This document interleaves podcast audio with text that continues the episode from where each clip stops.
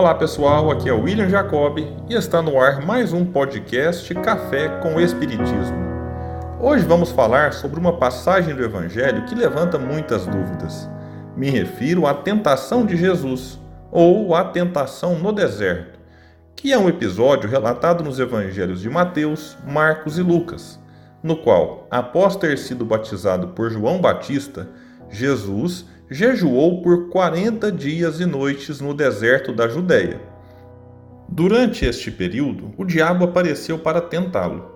Recusando todas as ofertas do diabo, ele partiu, e anjos então vieram para trazer algum sustento para Jesus.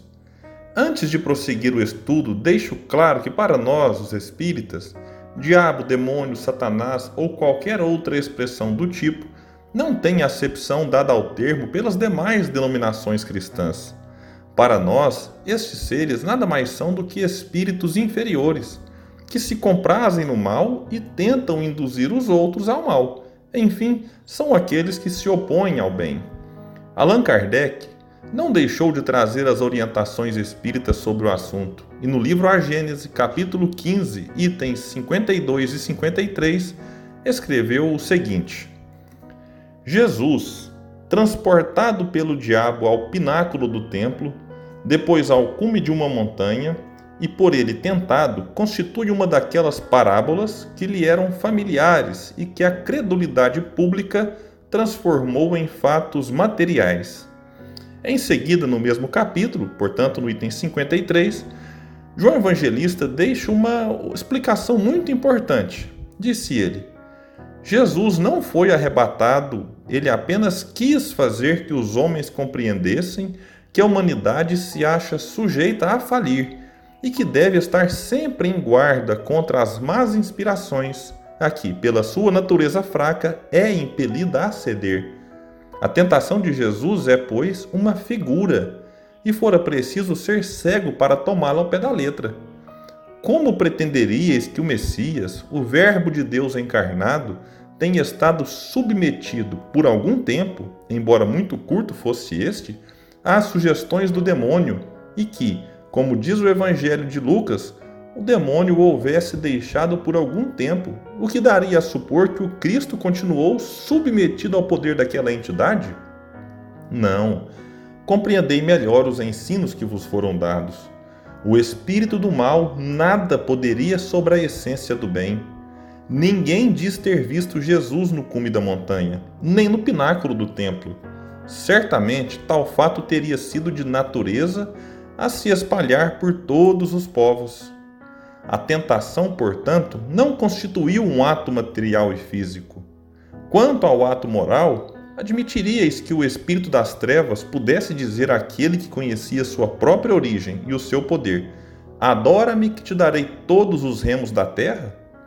Desconheceria então o demônio aquele a quem fazia tais oferecimentos? Não é provável. Ora, se o conhecia, suas propostas eram uma insensatez, pois ele não ignorava que seria repelido por aquele que viera destruir-lhe o império sobre os homens. E em seguida, é, João Evangelista, em espírito, é claro, faz aqui algumas comparações bem interessantes com outras duas parábolas que estão em alguns evangelhos. Disse ele: Compreendei, portanto, o sentido dessa parábola, que outra coisa aí não tendes, do mesmo modo que nos casos do filho pródigo e do bom samaritano.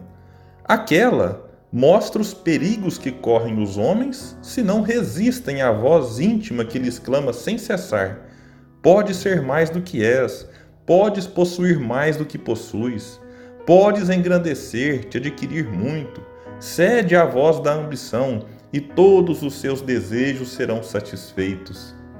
Ela vos mostra o perigo e o meio de o evitardes, dizendo às más inspirações: Retira-te, Satanás, ou por outras palavras, vai-te, tentação. As duas outras parábolas que lembrei mostram o que ainda pode esperar aquele que, por muito fraco para expulsar o demônio, lhe sucumbiu às tentações mostram a misericórdia do pai, do, do pai de família, pousando a mão sobre a fronte do filho arrependido e concedendo-lhe com amor o perdão implorado. Mostram o culpado, o cismático, o homem repelido por seus irmãos, valendo mais aos olhos do juiz supremo do que os que os desprezam, por praticar ele as virtudes que a lei de amor ensina. Pesai bem os ensinamentos que os evangelhos contêm. Sabei distinguir o que ali está em sentido próprio ou em sentido figurado. E os erros que vos hão cegado durante tanto tempo se apagarão pouco a pouco, cedendo lugar à brilhante luz da verdade. Bom, meus amigos e amigas, das muitas lições desta passagem, acredito que a principal é que devemos resistir a qualquer tipo de influência negativa que nos visite. Diante das nossas inúmeras fragilidades, o que não era o caso de Jesus, ainda somos visitados por todo tipo de pensamento alheio, que encontrando espaço e ressonância, pode nos fazer muito bem ou muito mal. Depende de nós. Por isso insistiu Jesus na necessidade da oração e da vigilância, úteis em todos os momentos. E assim encerramos o episódio de hoje, desejando a todos muita paz e bons estudos.